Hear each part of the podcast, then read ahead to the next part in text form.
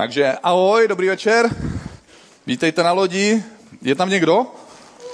Jo, je tam někdo, super, už jsem se bál, jo, já prostě tady hrozný rachot, žádný světlo v sále, jo, teď to tady prostě všechny ty reflektory mi svítí do očí, takže my pokračujeme, je to skvělý, že jste se mi ozvali, já jsem rád, že tady někdo je, takže nejsi tady náhodou, ani já tady nejsme náhodou, každý z nás se musel rozhodnout, takže jsme se rozhodli, takže jsme přišli a dneska pokračujeme v tom, co jsme začali už před měsícem, mluvíme o Žalmu 23 a o tom, co David vlastně píše a co říká vlastně v tomhle žalmu. David eh, je eh, zvláštní osoba v Bibli, protože ve starém zákoně, což je větší polovina Bible, je, zabírá nejvíc místa. O nikom jiném se ve starém zákoně víc nemluví než o Davidovi. A David žil relativně obyčejný a průměrný život, eh, nenápadný život, eh, podobný možná tobě nebo mě. Měl otce, měl sedm bratrů, takže nebylo to, byl to David a sedm trpaslíků, bylo to naopak. David byl nejmenší z nich, byl z nich nejmladší, takže eh, to nemá úplně tolik společného se Sněhurkou, ale má to společného s nějakou jinou pohádkou, k tomu se za chvilku dostanu. A Měl těchto sedm bratrů, byl nejmladší, měl zrzavé vlasy, takže pokud se vám někdy smějou někteří, že jste zrzaví, vy, co nemáte zrzavé vlasy, vám se nesmějí, že máte zrzavé vlasy, takže se nedivte. Ale některým lidem, kteří mají zrzavé vlasy, tak se lidé smějí. Takže David měl přesně tenhle, tuhle výhodu ve, svém, ve svém životě a protože byl nejmladší, tak byl taky pastýřem. Rodina ho postílala, aby, aby se staral o ovce a dělal takovou jednoduchou práci. Ve skutečnosti David se při té práci, kdy pasl ovce, naučil spoustu věcí. Naučil se to, jakým způsobem Bůh se zajímá o nás a proto píše tenhle žalm potom později ve svém životě, kdy říká, Bůh je můj pastýř a přirovnává Boha k pastýři a sama sebe přirovnává k té ovci. Tenhle David eh, měl eh, takovou, takovou, takovou příhodu, že před ním nebo za jeho života začal vládnout král Saul. Protože ovšem nebyl eh, ten izraelský král až tak úplně dokonalý, jak se původně očekávalo, tak Bůh nařídil jednomu proroku Samuelovi, aby vybral nového krále. Takže Samuel vyrazil prostě na cestu, došel do jednoho města, tam našel rodinu, ke kterého Bůh poslal a zeptal se, máš tady otče nějaké syny? A on říká, ano, mám tady jednoho, takže přivedl toho nejstaršího, největšího, nejsilnějšího a Samuel se na něj podíval, chtěl ho pomazat olejem za krále a Bůh mu do jeho srdce řekl, ne, to není on. Takže dalšího a dalšího a dalšího. Takže takhle prošli prostě sedm, sedm synů a byl to přesně ta pohádka, jaký znáte. Byl to příběh o popelce. Takže prostě to je všechno a oni řekli, to je všechno. Samuel se divil a říkal si, jak to, že to je všechno? Bůh mě sem poslal, mám tady najít krále, vy říkáte, že to je všechno. Tady ještě někoho schováváte. A oni řekli, jo, máme jednu takovou popelku, akorát, že je to kluk. A teďka zrovna je na poli a pase ovce. Takže je to jedno, jestli někdy se dostaneš na konec řady. Možná, že Bůh nečeká na to, v jaký číslo máš v řadě, ale jaké máš srdce. A ten večer Samuel pomazal Davida za krále. Ale co se stalo? Vůbec nic. David druhý den vyrazil znovu pást ovce. A tohle pokračovalo několik let. Pak přišla, přišlo období, kdy Izraelci na, na tehdejším území Izraele bojovali s jiným národem, kteří se jmenovali Pelištejci a vedli znovu boj a ten, tu válku vedl ten král Saul spolu s těmi svými vojáky a mezi těmi pelištejci byli muži, kteří byli obři. A jedním z nich byl Goliáš, takže vy už znáte určitě příběh o Davidovi a Goliášovi. To byl jeden z prvních vstupů Davida na veřejnou scénu, kdy vlastně začal jako veřejná osoba, kdy vybojoval svoje první veřejné vítězství, protože už dřív jako pastýř ovcí si vybojoval svoje malá soukromá vítězství, když ho nikdo neviděl. Zabíjel lvy, zaháněl medvědy a chránil svoje ovce. A přesně tím se stal později, když se stal králem. Stal se králem, který porazil Pelištejce, který spolu se svými spolubojovníky eh, vybil všechny tyhle obry z toho pelištejského nepřátelského národa. Ale ten den se ještě, ne, když zabil Goliáše, ještě se nestal králem. Akorát se stal součástí, eh, součástí královské rodiny, stal se součástí královské armády. David měl, kromě, kromě toho, že uměl skvěle bojovat a že měl dobré srdce podle, podle božího srdce, tak uměl hrát na hudební nástroj. A Saul byl eh, člověk, který občas trpěl nějakou, nějakým druhým, druhem, psychi, druhem psychické nemoci, jak popisuje Bible. Někdy měl návaly stresu až deprese a nevěděl, jak to zvládat a zeptal se svých poradců, jestli nevědí o někom, kdo by uměl hrát na hudební nástroj takovým způsobem, že by on pocítil úlevu. A je to jedno z prvních míst Bibli, kdy se zaznamenává, že hudba která je směřovaná k Bohu, které, čemuž my dneska říkáme chvála, je to něco podobného, jako my provozujeme dneska, akorát, že oni tehdy neměli klávesy a bicí, protože ještě neměli atomovou elektrárnu, jo? oni byli daleko od Temelína, takže pochopíte, že to nemohli zapojit. A e, takže prostě David měl harfu a hrál na tu harfu a chválil Boha přitom a Saul zažíval úlevu od toho svého útlaku, od té, od té deprese. Ale e, ta deprese byla někdy tak silná, že um, Saul se neovládal. Saul se neovládal z jednoho prostého důvodu. On totiž věděl, že David byl pomazaný za budoucího krále. A také věděl, co se o Davidovi zpívalo. Zpívalo se, jo, náš král Saul zabil tisíc a náš velitel David zabil deset tisíc. Takže cítil tu budoucí hrozbu, kterou v tom mladém klukovi viděl a viděl eh, to, ten obrovský tu obrovskou přízeň, kterou měl u lidí a i on sám pocitoval k němu přízeň a volal si ho k sobě, aby hrál na harfu a, a, a pomáhal mu ulevit od jeho starostí. Takže jednou měl ten nával deprese tak silný, že vzal oštěpa, hodil ho po Davidovi a David vlastně musel z toho stanu utéct a zachraňovat si život. Od té doby Saul se svojí armádou pronásledoval Davida a David musel utéct do pouště. Tehdy v té době do pouště utíkali lidé, kteří buď něco dlužili, něco špatného spáchali nebo někoho zabili. David se připojil k těmhle lidem a postupně z nich udělal svoje stádo, stal se jejich pastýřem a převychoval je, pomáhal jim, při, přitahoval je k Bohu a přiváděl je k Bohu jednoho po druhém, až z nich udělal opravdovou boží armádu. Takže když bojovali se Saulem, přemáhali jeho vojáky a dokonce se jednou dostal do situace, kdy v noci, když Saul usnul vedle svojí armády, tak jeho špehové, Davidovi špehové, ho dovedli až na místo, kde Saul spal a David měl výjimečnou příležitost zabít tohohle člověka, který už neměl být králem, který ho pronásledoval v jeho životě, který se ho opakovaně pokoušel zabít. A David tehdy řekl, ne, já odmítám spáchat takovýhle zločin, pokud někdy Saul zemře, nebude to mojí rukou a pokud ano, tak jedině v čestném boji. Takže David se tu noc stáhnul a ty boje pokračovaly, nebylo to snadné, ale jednoho dne Saul opravdu padl, zemřel a David, stejně jako všichni tehdejší vládci, udělal stejnou věc, jako ti vládci dělali. Schromáždil všechny příbuzné, všechny děti, všechny bratry, všechny syny, protože v té době nový vládce měl obavu, že všichni tihle lidé by se mohli stát hrozbou pro jeho nastávající vládu a pro jeho moc. Mohli by mít touhu po pomstě, mohli by mít touhu převzít zpátky eh, to, tu pozici moci. Takže David schromáždil všechny tyhle lidi ze Saulovy rodiny, ale poprvé v historii udělal pravý opak. Nikoho z nich nezabil, dokonce je, eh, syn, Saulův syn, Davidova teoreticky nejho, největší hrozba, Jonatán, se stal Davidovým největším přítelem. Takže když později David umírá, tak když Jonatan později umírá, David opravdu prožívá hlubokou osobní ztrátu svého nejlepšího přítele a opravdu hořce pláče. David dál vedl království, zachránil bo, boží truhlu, v které byly uložené ty kamenné desky, na kterých bylo napsáno desatero, uchvátil tu truhlu eh, z držení těch pelištejců a donesl ji zpátky do Jeruzaléma. Tohle všechno on dokázal a jednou jeho armáda znovu vyrážela do války, ale on místo, aby vyrazil s nimi, tak zůstal doma. A nevím, je, je, co víte o mužích, ale muži dělají jednu věc, když nemají nic na práci. Víte, co dělají? Kraviny. Takže takže David byl úplně ve stejné situaci, takže si otevřel svůj počítač, jo, vylezl si na svojí, do svého pokoje, tam si otevřel ty svoje Windows, jo, to okno, takhle, co tam měl a koukal se ven, co ten svět, jo, co, co, co, co ta síť toho světa mu nabízí. Takže měl otevřený to okno a kouká se dolů. A víte co? Když se díváte na internet hodně dlouho a hodně dlouho budete hledat, víte, co tam uvidíte? Chlapi, uvidíte tam ženský. Takže David se díval takhle v tom jednom Windows, v tom jednom okýnku tam uviděl prostě, hele, ženská, wow, a co to dělá? Je, ona se slíká, ona se myje, ona se koupe. A víte, co udělá chlap?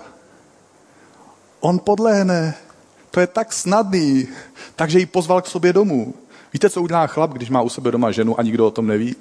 A ah, ty, to je síla. Takže on se s ní vyspal. Co se stalo dál? No, stává se, že někdy ta žena otěhotní. A ona otěhotněla. A David si řekl, o, to ne, teď prostě. Takže co s tím? Takže vymyslel zá, záchranný plán a, a poslal, poslal vzkaz té armádě a řekl tomu, napsal tomu veliteli, až bude manžel téhle ženy uprostřed útoku, všichni ustupte o 100 metrů zpátky a nechte ho tam, aby tam zahynul uprostřed toho bojiště. Přesně tak se stalo a přišel za Davidem boží prorok znovu a vyčetl, co David špatného udělal a oznámil mu, jak hořce bude platit za tenhle svůj čin. David od té doby utíkal, jeho vlastní syn ho pronásledoval, musel znovu bojovat o svůj život, přišel o bezpečí svého domova, přišel o jistotu svého zajištění za opatření, přišel o svoje přátele, lidé kolem něho umírali, jeho lidé, které měl rád, s kterými vyrůstal, s kterými vybojoval tolik vítězství, mizeli jeden po druhém. Nakonec to všechno přežil, jeho vlastní syn byl zabit, takže znovu prožil hlubokou těžkou životní ztrátu. Nakonec života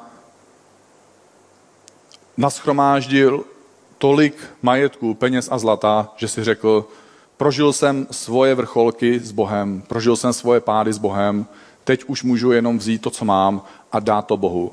A vytvořil takový finanční základ proto, aby mohl jeho syn Šalamón vybudovat chrám, který zbořili až římané o několik set let později a jedna z těch zdí toho chrámu dodnes stojí v Jeruzalémě jako zednářků.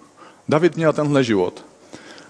Tenhle David právě v průběhu tohohle života napsal Žálm 23. Napsal Žálm, který patří k jedním z nejznámějších textů z Bible. Každý člověk se může čas od času nějakým způsobem najít v tomhle obraze mezi pastýřem a jeho ovcí. Pro nás, křesťany, má tenhle žalm ještě jeden zvláštní význam, protože Ježíš říká, já jsem dobrý pastýř, jsem ten pastýř, který pokládá svůj život za ovce. Tohle řekl v Janovi v 10.11. Celý žalm 23 je tedy o tom, jak moc a v kolika různých situacích se David spolehá na Boha a každý z nás si určitě může najít nebo uvědomit situace, které jsou pro tebe možná i právě teď aktuální.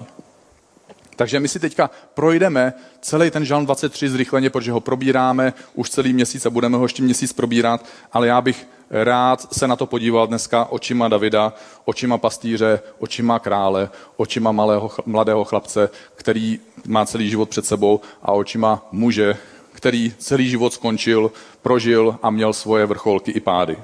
První, první je pro představu ta nejjednodušší věc, kterou si můžeme snadno, jakoby, s kterou si můžeme snadno stotožnit. Protože tu první větu, kterou David říká, je, že Bůh je můj pastýř, nebudu mít nedostatek. To je, mluví o materiálním zajištění a většina z nás tohle čas od času řeší, někdy hodně často, někdy až příliš často. A když čtu tuhle větu, tak mě napadá spousta otázek. Co ta věta znamená vlastně pro lidi, kteří žijí někde v Africe nebo v Ázii, umírají hladem a čekají, jestli náhodou někde jinde, na jiném konci země koule, se nenajde nějaký křesťan nebo dobrý člověk, který by se podělil o svůj dostatek nebo přebytek, který má. A nebo co ta věta znamená pro tebe a pro mě. Co vlastně znamená nedostatek? Proč tam není napsaná nějaká konkrétní suma? Jo, jako Bůh je můj pastýř, nebudu mít nedostatek aut, nebudu mít nedostatek ledniček, nebo bylo by to mnohem jednodušší, jo, ale prostě David prostě tam napsal, sorry, nebudu mít nedostatek. Takže co to znamená, jak moc můžu na Boha spoléhat, že budu zajištěný, nebo že v čem teda nemůžu ještě spoléhat na Boha, jestli že nebudu zajištěný. Takže ve skutečnosti tahle věta není o tom, jak moc. Tahle věta je vyjádřením víry. A vy víte, co je víra. Když něco vidím, třeba ob... teď už vás vidím, jo? už jsem si na to světlo zvyknul, už vás vidím, tak já nemusím už teď věřit, že tady jste. Jo, já vím, že tady jste. Třeba, když se můžu něčeho dotknout, tak já nemusím věřit, že, že to tady je. Já vím, že to tady je. Takže víra je přesvědčení o věcech, které vidět nejsou. A víte, kdy my máme obavy o svoje materiální zajištění? Když ho nevidíme. Když není to materiální zajištění vidět, tehdy musíme věřit. Někdy se lidé posmívají, že jiní lidé se modlí až tehdy, když mají nějakou potřebu. Ale to je přirozené. Přeci nebudu žádat svého souseda o pomoc, aby mi pomohl vynést skříni, skříň do patra, když žádnou skříň nenesu. Stejně tak ani neprosím Boha o pomoc, když nenesu žádné břemeno. A víte, proč žádám souseda o pomoc vyneseným skříně? Myslíte, že proto, že jsem s ním předem sepsal smlouvu, že až budu potřebovat, on mi pomůže s vynesením skříně a pokud on to nesplní, tak tam mám drobným písmem napsáno, že přijde o polovinu svého majetku, že mi podepsal směnku? Ne, proč žádám svého souseda o pomoc? Protože věřím, že by mi možná mohl pomoci. Proto uh,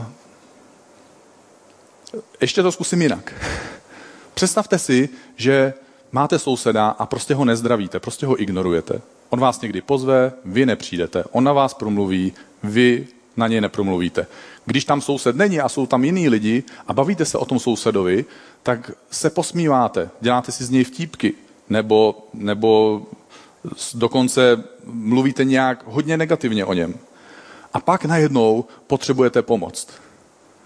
Víte, co, víte, co je víra? Když takovejhle člověk jde za tím sousedem a navzdory tomu, jak se k němu choval, má tu drzost nebo odvahu a požádá ho o pomoc. Takový člověk musí hodně věřit. Takže ať mi lidi neříkají, že jsou nevěřící, protože tohle je silná víra. Když máme obavy z nedostatku, měli bychom přijít za Bohem s důvěrou. Je to první věc, na kterou se David spoléhal. Další věc je, když máme potřebu sklidnění a odpočinku. David říká, na zelených loukách mi dává odpočinout. A každý z nás má čas od času situace, kdy máme příliš mnoho úkolů, příliš mnoho povinností, příliš mnoho práce a příliš málo času, aby jsme to stihli. A dostáváme se do toho, čemu dneska říkáme stres. Takže máme štítky prostě tady, máme štítky tady a může to prostě skončit i hůř. A to, co chceme v takové situaci, v situaci udělat, je, že můžeme přijít k Bohu v modlitbě a můžeme u něj hledat to místo odpočinku. Když máš pocit, že to je příliš moc a nemáš sílu jít dál. Další je, když potřebujeme posílit nebo obnovit svoji duši. Je to něco silnějšího, než když jsme, když jsme byli když jsme potřebovali přivést k tichým vodám a k zeleným loukám. Stalo se to, že my jsme nedošli k těm tichým vodám, nevyřešili jsme svoje problémy, nevyřešili jsme svoje starosti a teď už jsme tak daleko a tak hluboko, že už nevidíme světlo na konci tunelu. Už to není stres, už je to deprese, už nevidíš naději. To je okamžik, kdy stres trval příliš dlouho, kdy někdo ti opravdu ublížil a ty můžeš doufat a mít víru a mít naději a přicházet k Bohu a žádat ho, aby obnovil, aby uzdravil tvoji duši, aby navštívil tvoje nitro, aby se tě dotknul a aby ti pomohl zacelit ránu, která tam vznikla. Takže Bůh chce uzdravit tvoji duši. Další je, když hledáme cestu nebo směr ve svém životě. To by bylo přeci skvělé, kdyby jsme v každé situaci, kdy nevíme, jak se rozhodnout, jsme věděli, musím se dát tam nebo tam. Nevím, jak to máte vy, já když někdy cestuju, tak opravdu na kruhovém objezdu udělám dvě, tři otočky, dvakrát, třikrát zahraju si na kolotoč, tomu říkám, jo, lidi, moje, někdy moje děti už to znají, říkám kolotoč, jo, co to, prostě, co to znamená? No, že tatínek zase neví, kam pojedeme.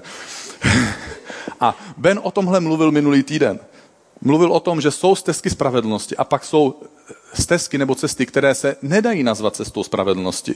Bůh tě totiž nepovede po nesprávných cestách, nepovede tě nesprávnými principy a nepovede tě ani na nesprávné místo. Nebude tě žádat, abys dělal nesprávné věci. Možná jste slyšeli, že všechny cesty vedou do Říma, nebo jste možná slyšeli účel světí prostředky. Ale může nést dobrý strom špatné ovoce? A může nést špatný strom dobré ovoce? Nezáleží na tom, co strom o sobě říká. Nezáleží na tom, co si strom o sobě myslí. Nezáleží na tom, co si oblíká. Nezáleží na tom, jak strom vypadá. nezáleží na tom, jakou máš imič.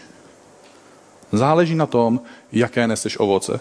Podle toho můžeš posuzovat svůj život.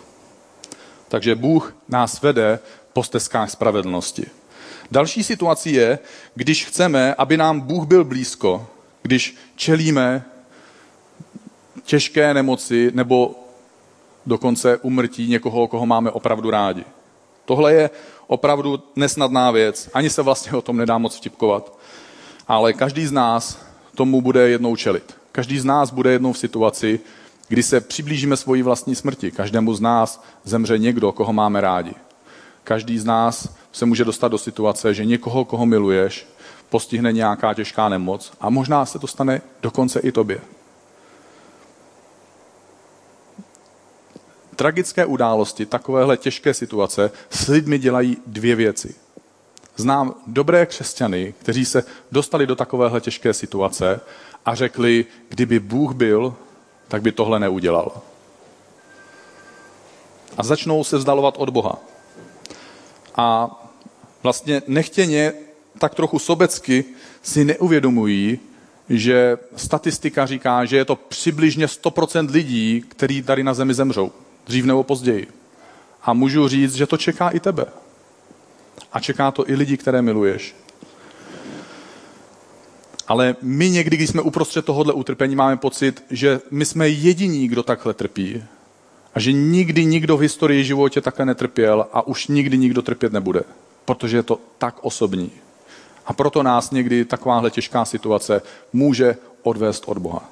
Navíc to nedává smysl říkat uprostřed tragédie, že to je nespravedlivé. Protože pokud Bůh není, pokud zamítneme myšlenku a představu toho, že by Bůh byl, jakou spravedlnost by si očekával? V takovém případě platí zákony přírody. A ty znáš zákony přírody. Silný se žere slabého a zlo zvítězí nad dobrem. Ale v dobách utrpení někdy lidé, lidé udělají druhou věc. Viděl jsem lidi, kteří nebyli příliš blízko Bohu, nevedli svoje děti k Bohu, nepomáhali nikomu poznat Ježíše, nechodili do žádné církve, ani se nechovali žádným hezkým způsobem. A najednou, když se dostali do podobné situace, tak udělali pravý opak než někteří křesťané.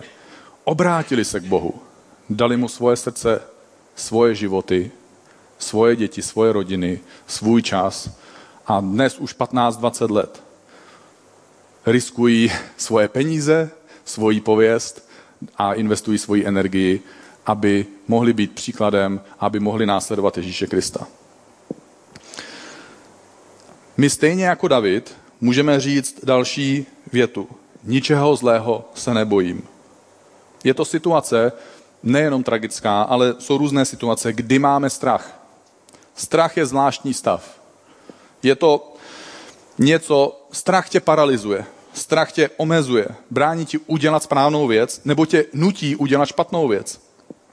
Strach je špatný rádce a ještě horší vůdce. Strach je přirozený a vyžaduje to sílu postavit se strachu a stát mu čelem a nepodlehnout mu. Proto lidé s vírou dokážou tak moc. Proto David, autor těchto věd, říká, Bůh je můj pastýř, ničeho zlého se nebojím. Sám Ježíš opakovaně používal velmi často jednu větu. Neboj se, jenom věř. Neboj se, jenom věř. Opakem víry totiž není nevěra. Opakem víry je strach. Když nevěřím, že budu zaopatřený, co se stane? Mám strach. Budu mít strach, že nebudu zaopatřený. Když nevěřím ve věčný život, může se mi stát, že budu mít strach ze smrti. Nejde o to, že budu mít nevěru ohledně smrti, nebo že zemřu nebo nezemřu. Jde o to, že se můžu bát smrti. Když mám strach, jestli něco dokážu, může se mi stát, že to nakonec nedokážu. Nejde o to, že mám nevíru, jestli to dokážu nebo ne, ale mám strach, jestli to dokážu. Nevěra tě tak zásadně neomezí, ale strach, který je způsobený nevěrou, tě zásadně omezí. A opakem strachu není odvaha, ale víra. Je to víra, že má smysl to zkusit, že bys to mohl dokázat, Je to něco, co ti dává odvahu udělat něco, co nedává smysl. Je to víra, co ti dává odvahu se obětovat. Je to víra a láska, který ti dávají sílu udělat něco, co by si za normálních okolností neudělal. A pokud jsi křesťan, měl by si v sobě někdy sebrat tuhle víru a tuhle lásku a investovat ji. Investovat ji do někoho, s kým se s vezlem rozešel. Investovat ji do zničených vztahů. A vím, že některých z nás se to opravdu týká. Další oblast je, když máme pocit, že jsme sami. David říká, bože, ty se mnou jsi. Dnes je to stále běžnější. Zrovna v pátek jsem četl statistiku, kde se píše, že ve Spojených státech za minulý rok poprvé v historii celého lidstva zemřelo víc lidí na spáchání sebevraždy než na autonehody.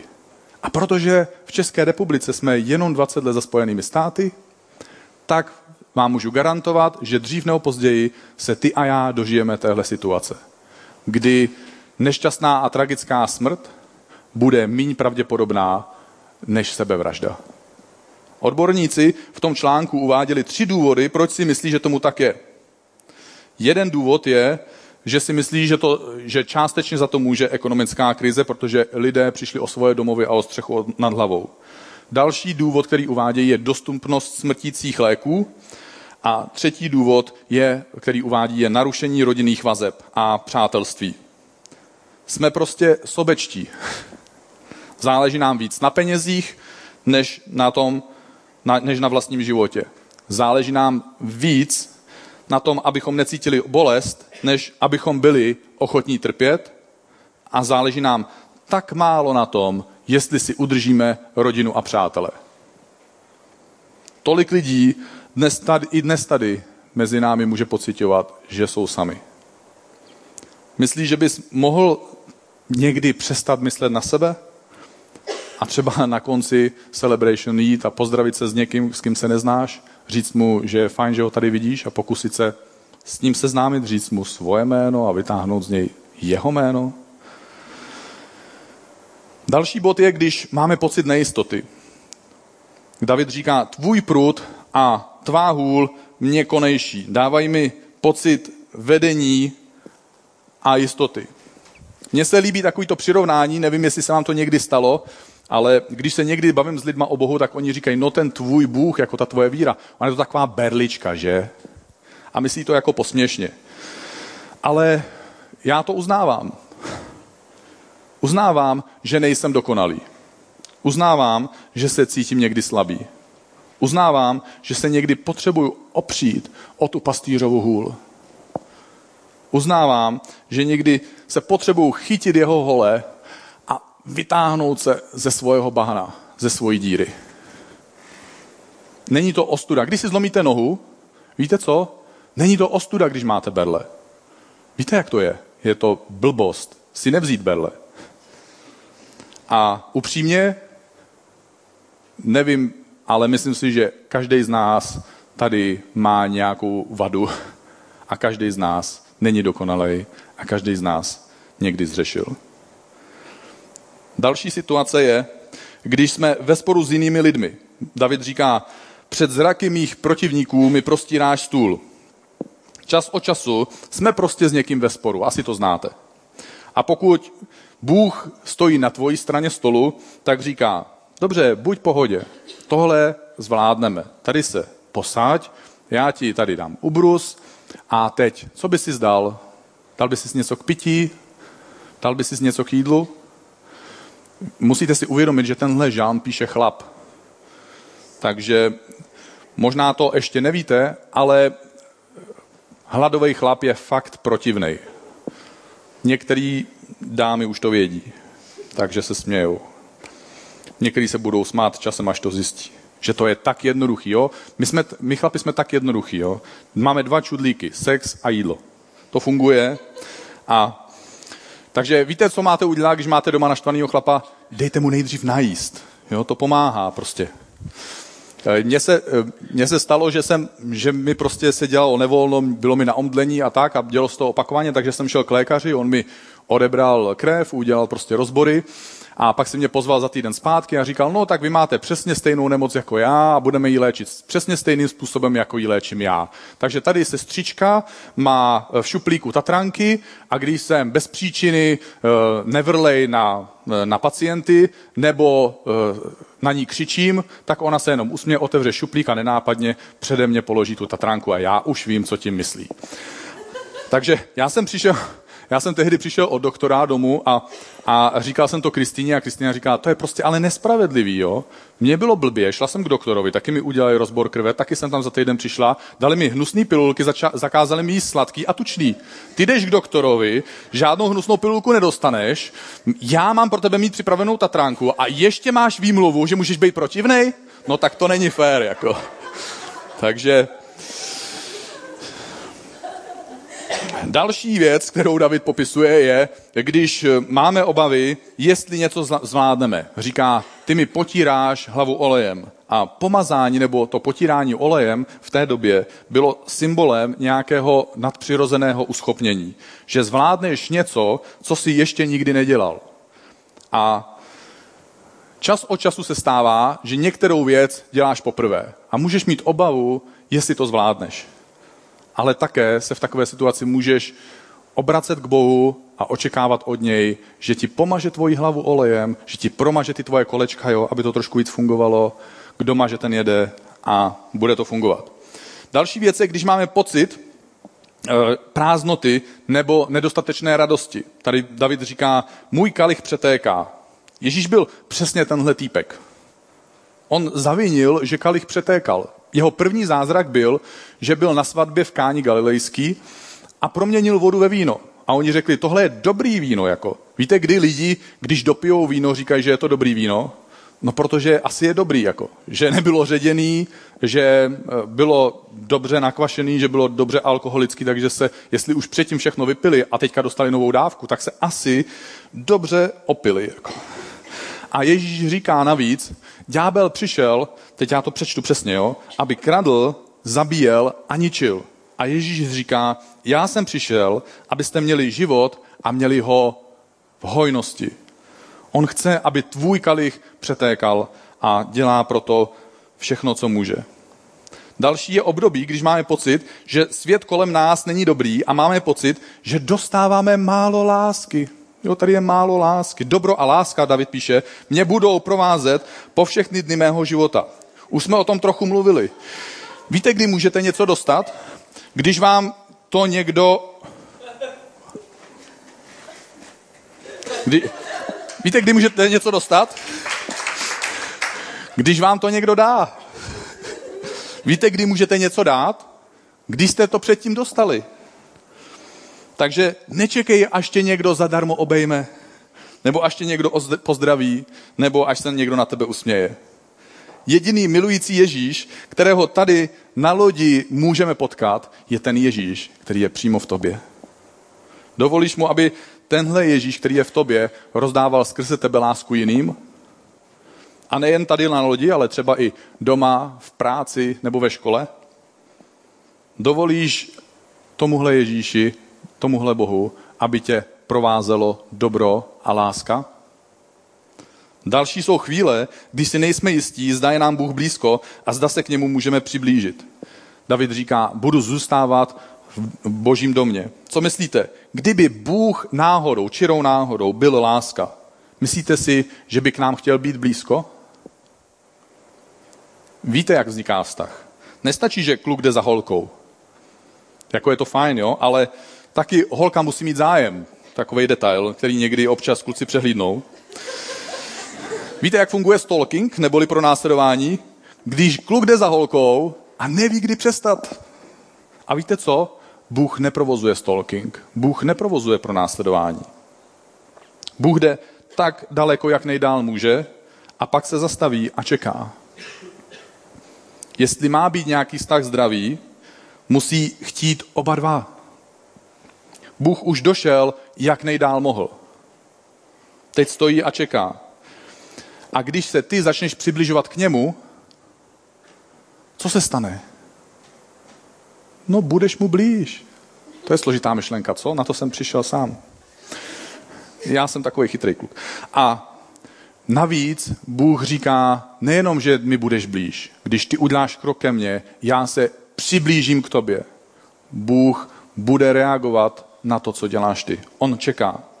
V Jakubovi 4.8 se píše, přibližte se k Bohu a přiblíží se k vám. Tohle přibliže, přibližování probíhá v mnoha rovinách, ale jedna z, nejmná, z nejznámějších je, že ti dva k sobě mluví. Možná to znáte, ale eh, když se lidi zamilují, tak eh, prostě oni spolu stráví hodiny a furt mluví. To je nekonečný prostě. To je síla, co dokážou normálně všechno probrat. To je obdivuhodný. A člověk si to pak musí jako připomínat, že by se měl snažit. Ale myslíš, že ty bys dneska dokázal promluvit na Boha? Když mluvíš na Boha, říká se tomu modlitba. Nic jiného to není. Ano, je to hezký, když, když ženě řekneš básničku. Jo, ve sta, statisticky eh, je to prý tak, že většina žen za obvyklých okolností se cítí poctěna a dělá jim to dobře, když jim muž občas řekne nějakou básničku. Um, ale muži to trvá většinou přibližně tak jednou za 40 let to zvládne, takže, takže to je můj speciální vzkaz do pravý přední řady, eh, že teprve 20 let čekání málo znamená. A, ale i modlitba, i modlitba není jenom básnička. Představte si, že, že byste byli tak dobří, že byste jako říkali té svojí přítelkyni nebo manželce básničky pořád. Ono by to asi přestalo fungovat. Takže modlitba je i to, když ty mluvíš sám ze svého srdce. V Matouši 6.6 Ježíš říká, raději, když se modlíš, vejdi do svého pokojíku, zavři dveře, modli se ke svému otci, který je v skrytu a tvůj otec, který vidí skrytu, tě odmění. Modlitba je ještě jedna věc. Ježíš nám říká, že pro modlitbu můžeme mít ujištění nebo potvrzení nebo jistotu, že On, všemohoucí Bůh, je osobně na tomhle místě přítomný a slyší nás. Říká to v Matouši 18.20. Kdekoliv se schromáždí dva nebo tři v mém jménu, já jsem uprostřed nich. Proto dva z pěti pilířů v ICF, to, čemu tady v ICF věříme, jsou celebration a workshopy. Celebration je, že ty a já máme svoji vlastní bohoslužbu, svoji vlastní celebration, svůj vlastní vztah s Bohem, kdy necháváme Boha k sobě mluvit, když čteme Bibli, když mluvíme k Bohu, aby jsme mu řekli to, co nás trápí, nebo to, co nám dělá radost. A když to děláme společně, když si sejdeme tady na lodi, anebo když se sejdeme u někoho doma a máme společně večeři páně, sdílíme svoje starosti, pomáháme si navzájem a modlíme se jeden za druhého. To je to, čemu říkáme celebration a workshopy. Poslední věc, kterou David v Žalmu 23 vyjadřuje, je o tom, zda si jsme jistí, kde strávíme věčnost. David říká, v domě hospodinově budu po dlouhý věčný čas. Víte, jak dlouho trvá věčnost? Vy už víte, že mám hluboké myšlenky, takže na to přijdete. Trvá to dlouho. takže tohle je možná nejdůležitější otázka dnešního dne. Víš ty, kde strávíš věčnost? Co kdyby Bůh náhodou byl? Co kdyby mohl být i tvým pastýřem? Co když i ty nejsi dokonalý a potřebuješ berličku? Není to hamba si to přiznat. Je to upřímnost. Pokud to tak cítíš, zkus to Bohu říct. My budeme mít za chvíli večeři páně a sem dopředu na tohle místo přinesou vaděči víno a chleba a budeme si připomínat, co pro nás udělal Ježíš na kříži. Budeme si připomínat, že zaplatil za tvůj a za můj hřích, aby jsme mohli přijít k Bohu, aby jsme mu mohli vydat svůj život, přijmout odpuštění, vzít si tu berličku ke svoji zlomený noze a prožívat to, co David prožíval v Žálmu 23, když se modlil nebo zpíval tuhle modlitbu. Když mi bylo asi 22 let, tak eh, jsem byl na jedné velké konferenci, kde bylo 2-3 tisíce lidí a kazatel tam vyprávěl svůj příběh o tom, jak byl sirotek a jak ho jiný kazatel adoptoval a jak on v té nové rodině, v tom novém prostředí, kde lidi přicházeli k Bohu doma, kde společně chodili do církve, aby společně chválili Boha, kde prožíval poznání boží otcovské lásky. On o tom vyprávěl, protože chtěl lidem dát příležitost, jestli by chtěli Bohu otevřít svoje srdce, aby se jich také Bůh dotknul. Aby jim Bůh také ukázal, že je dobrý pastýř, že je milující otec, že tě nenechá na holičkách, že bude s tebou, když jsi ve stresu, že bude s tebou, když jsi v různých situacích. Já jsem ten, ten večer jsem se rozlížel po tom sále, po tom davu lidí, když ten kazatel dělal tu výzvu. Bylo to už šest let po tom, co mi zemřela maminka, takže jsem to prostě, myslel jsem si, že to mám všechno vyřešený. A říkal jsem si, kdo by tak asi mohl pomoct. Budu se určitě za někoho modlit, kdo půjde dopředu. V tu chvíli najednou z ničeho nic se mi Bůh ukázal zvláštním způsobem. A jsem poznal, že Bůh miluje člověka.